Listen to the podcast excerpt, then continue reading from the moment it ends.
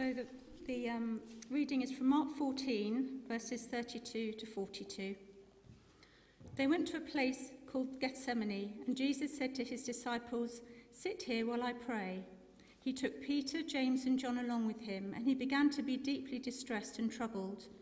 My soul is overwhelmed with sorrow to the point of death, he said to them. Stay here and keep watch. Going a little further, he fell to the ground and prayed that if possible the hour might pass from him. Abba, Father, he said, everything is possible for you. Take this cup from me, yet not what I will, but what you will. Then he returned to his disciples and found them sleeping. Simon, he said to Peter, are you asleep? Couldn't you keep watch for one hour? Watch and pray so that you will not fall into temptation. The spirit is willing, but the flesh is weak. Once more he went away and prayed the same thing. When he came back, he again found them sleeping because their eyes were heavy. They did not know what to say to him.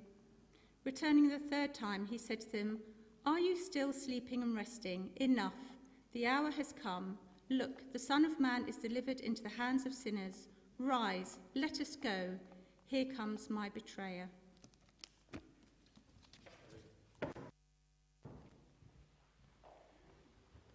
I'll pray for you, Philip. Father, thank you for Philip. I want to thank you for the amazing work you've done in his life, for the effect that that has had on others, his family, friends, colleagues. Thank you for the work you're doing in his life. Bless you for all the family, all the Davis family. But right now, I want to pray for Philip and uh, thank you for what you've laid on his heart. Thank you for his passion for you for his heart for prayer and um, for his mind, that you've given him a, a sharp mind. Bless you for my brother here, and thank you for the word that you've given to him. And as we, we listen to what you're saying, Lord, help us to receive what you want us to receive this morning. We bless you and give you all the glory. Thank you, Lord. Amen.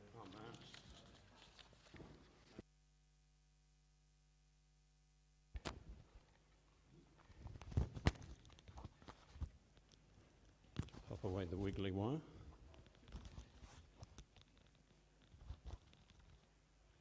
Is that all right, Alistair?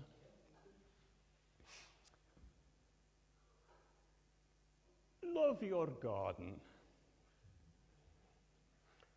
I'm not quite Alan Titchmarsh, but you know what I mean. His plummy voice is something I can't quite speak. Do you love your garden? I think it may be linked to age. But the older I get, the more I love my garden.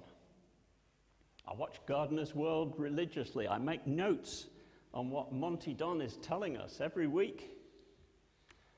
A thought that occurred to me this week is that a garden, closely observed, is like a voyage of discovery that you can have without leaving your house.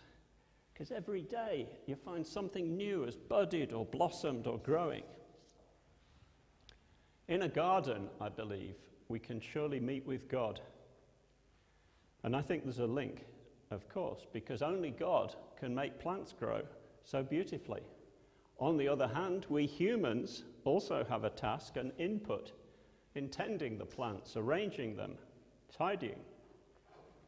Along those lines, just listen to what Paul says in 1 Corinthians 36, 136. He says, I planted the seed, Apollos watered it, but God has been making it grow. Now, he's talking about a congregation, but surely what he says applies even more directly to a garden.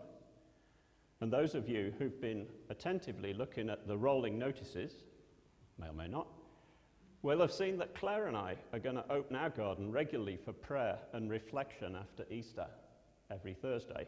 So you'll be all very welcome if you want to do that. I think in this context, it's no coincidence that some of the most important turning points in the biblical story take place in gardens. In a garden, Adam and Eve rebelled against God. In a garden, Jesus emerged resurrected from his tomb. Mary Magdalene took him initially for the gardener. Between those two what I think we can call a pivotal point is what we've heard about the Garden of Gethsemane. Our series is about atonement, and remember what atonement can be defined as as reparation for an offense or an injury, satisfaction, and thereby the reconciliation of God and humankind, where the first part applies to God. And a quick way of thinking, which Dan has mentioned before but is worth repeating, is it's at one ness. You split it into three. Are you at one with God, atoned? Or are you separated from God, and atonement is not present? And these three garden stories in the Bible, Eden, Gethsemane, and the tomb, can be seen as first the loss of atonement due to sin. There was a separation of humanity from God that occurred in the Garden of Eden. Then in Gethsemane, we see Jesus challenged by the cost of atonement, the restoration of humanity and their relationship with God.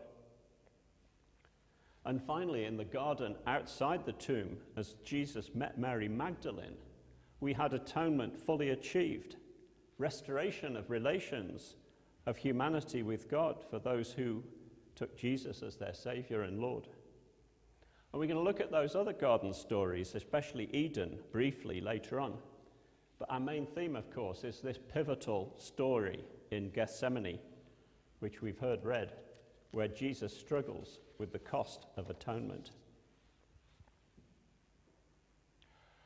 The war in Ukraine is easily the worst development in the world that I have seen in my lifetime.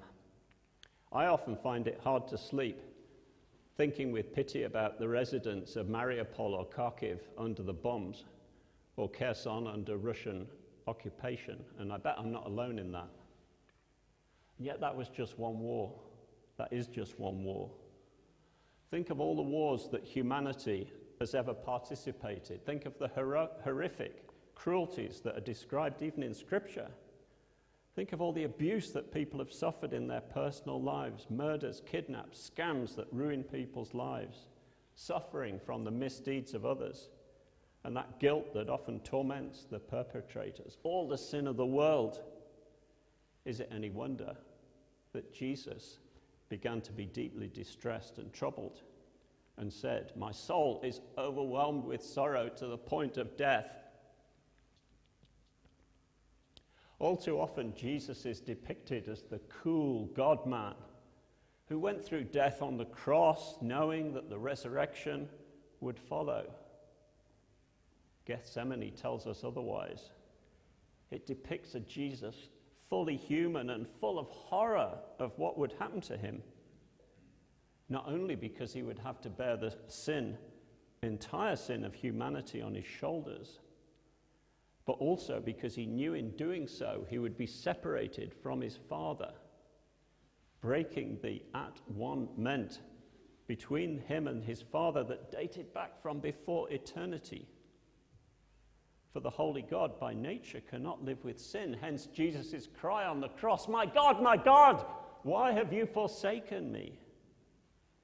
contemplating all that, it's little surprise that in that garden he proclaimed his torment to God the Father.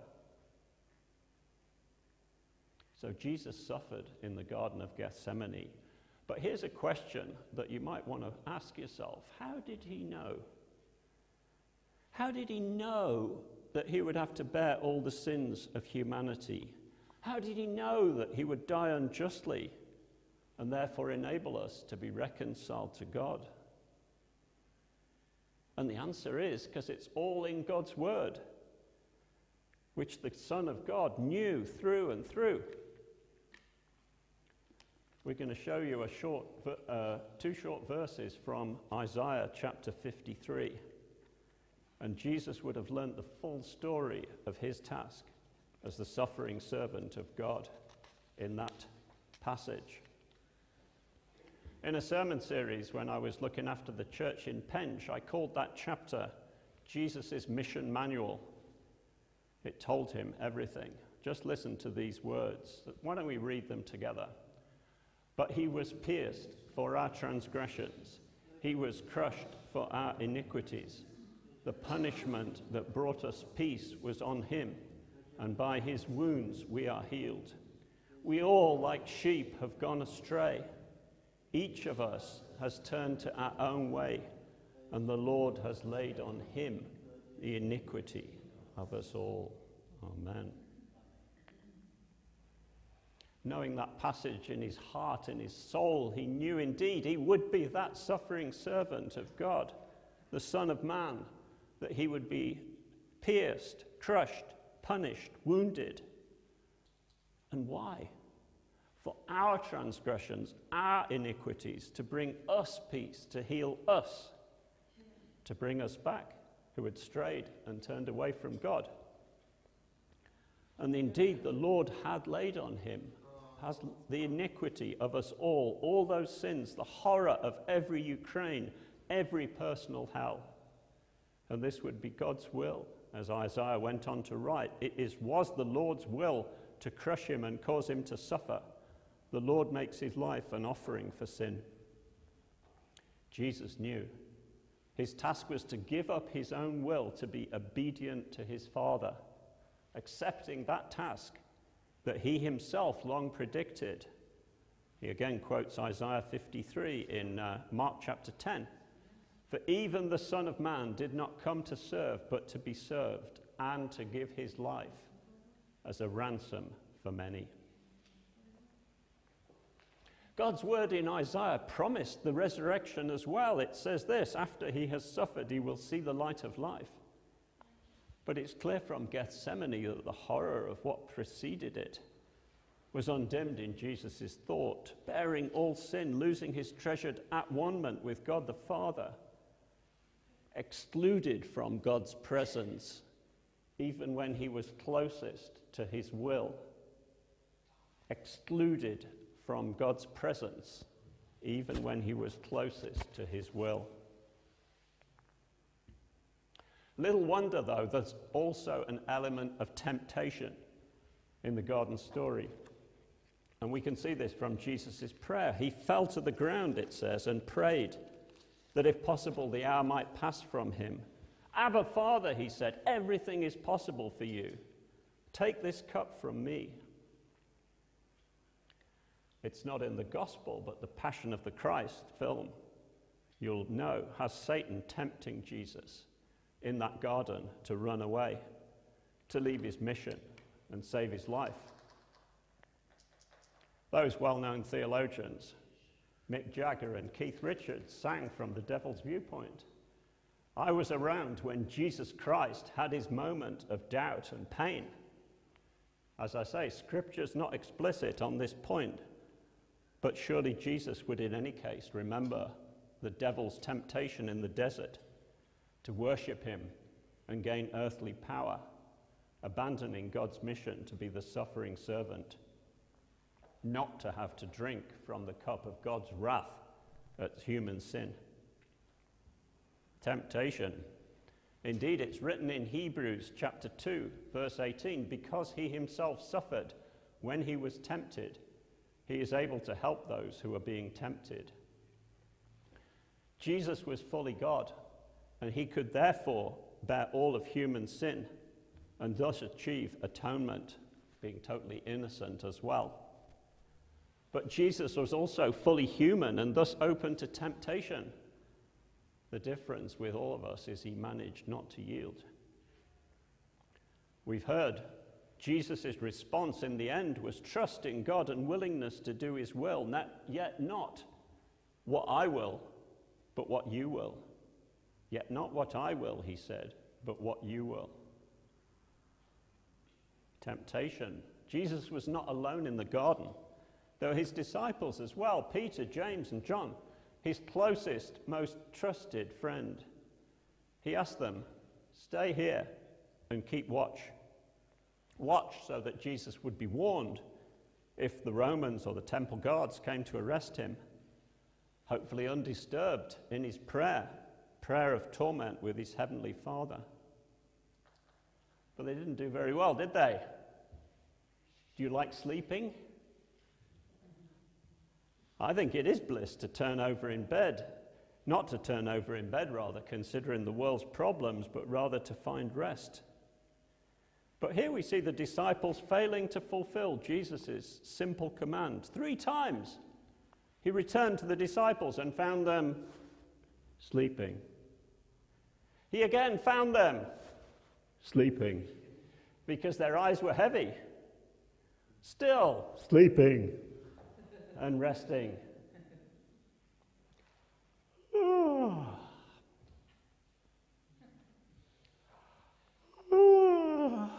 Are you sleeping now?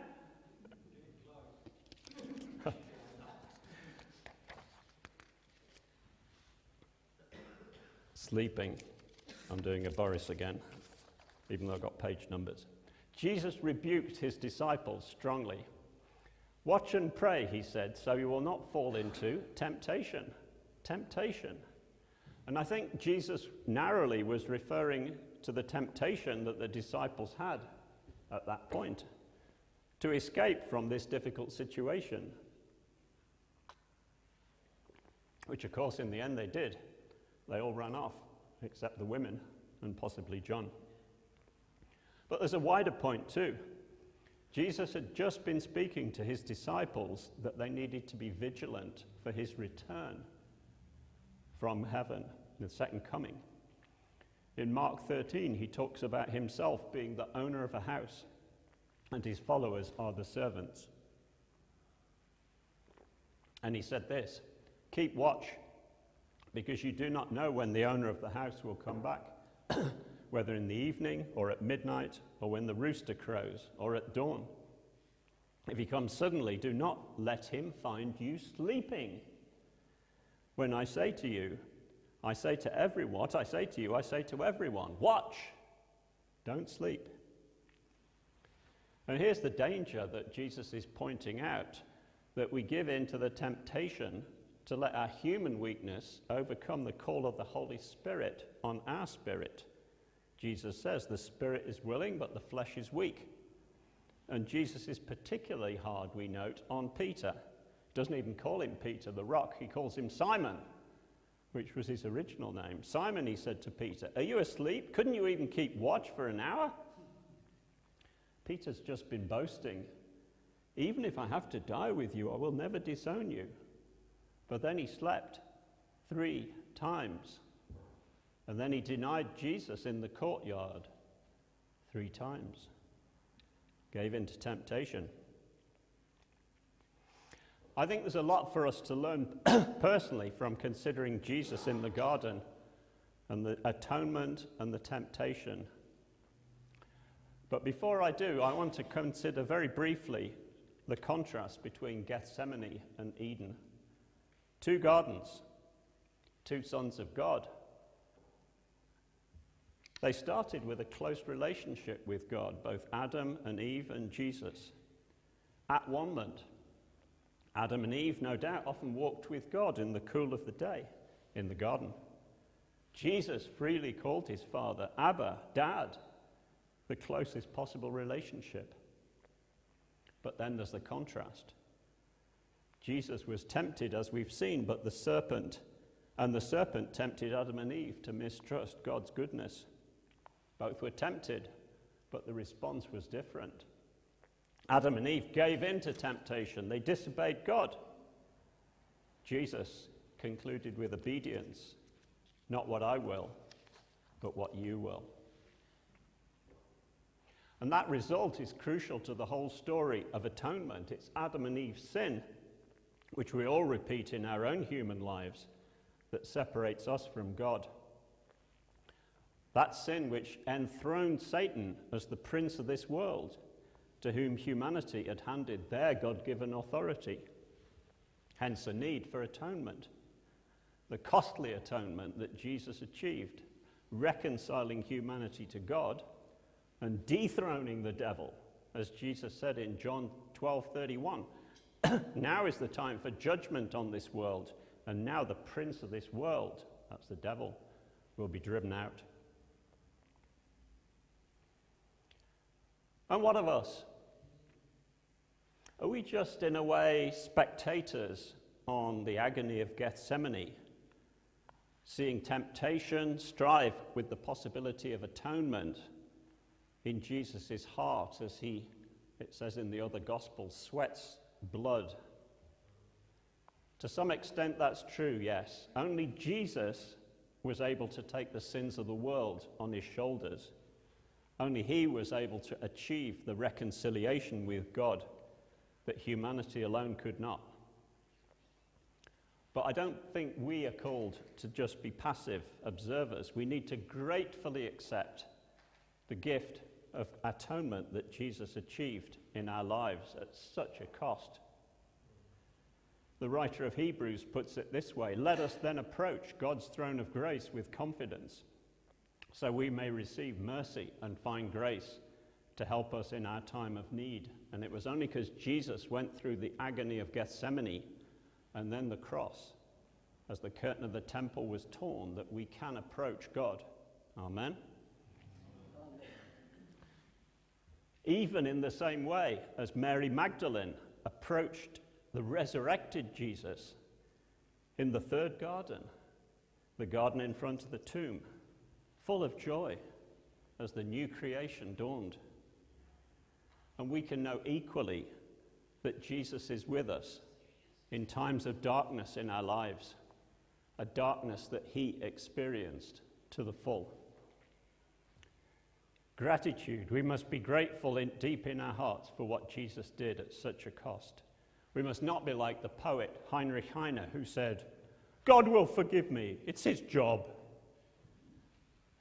Let's be grateful, too, for the transformation in our lives when we come to know Jesus as our Savior and Lord, that the Holy Spirit lives within us, that we are freed from slavery to sin, even as God freed the Hebrews from the Egyptian slavery, and not to rely on cheap grace living a sinful life in defiance of God.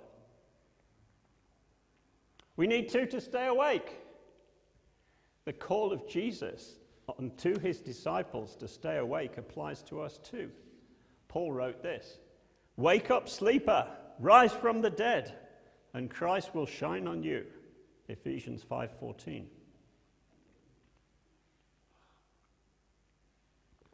And I think Paul here is talking not about literal sleep, but he's seeing an analogy between sleep and death and a life of sin. As Jesus called, we need to watch and pray. We need to be aware of the needs for intercession in the world, in the people we know, and in our own lives. Maybe we even need to pray for Vladimir Putin. So, yes, why not pray and reflect in God's presence in a garden? Gratitude, alertness, but we also need to be awake to the risk of temptation. Peter puts it this way 1 Peter 5 8 Be alert and of sober mind. Alert, yeah? Your enemy, the devil, prowls around like a roaring lion looking for someone to devour. We need to follow Jesus and address God as Abba Father and pray earnestly for Him to lead us not into temptation and deliver us from evil, knowing that He sympathizes too with us when we face temptation.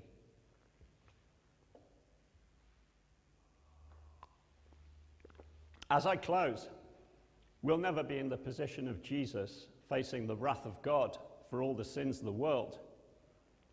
But there may still be times in our own lives when God shows us a path we might not have chosen ourselves, indeed, about which we might be quite apprehensive, but which is clearly God's will for us. it might be to do with work, it might be to do with your family and friends, or some good deed you're challenged to do. It might be ministry in the church, even joining the coffee rota. Some of us might be challenged, for example, to, ju- to lodge refugees from Ukraine. Then, like Jesus, we must say, But not my will, but yours be done. Not my will, but yours be done. And Jesus is not alone in that submission. Isaiah, challenged to be a prophet to people who wouldn't listen, said, Here I am, send me. Or Mary, challenged to be an unmarried mother at danger of her life, I am the Lord's servant, may your word to me be fulfilled.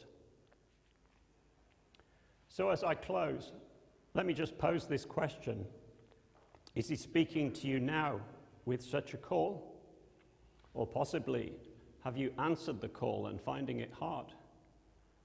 Let's have some quiet time for a minute or two to reflect on that. Have you a call? And what is your response?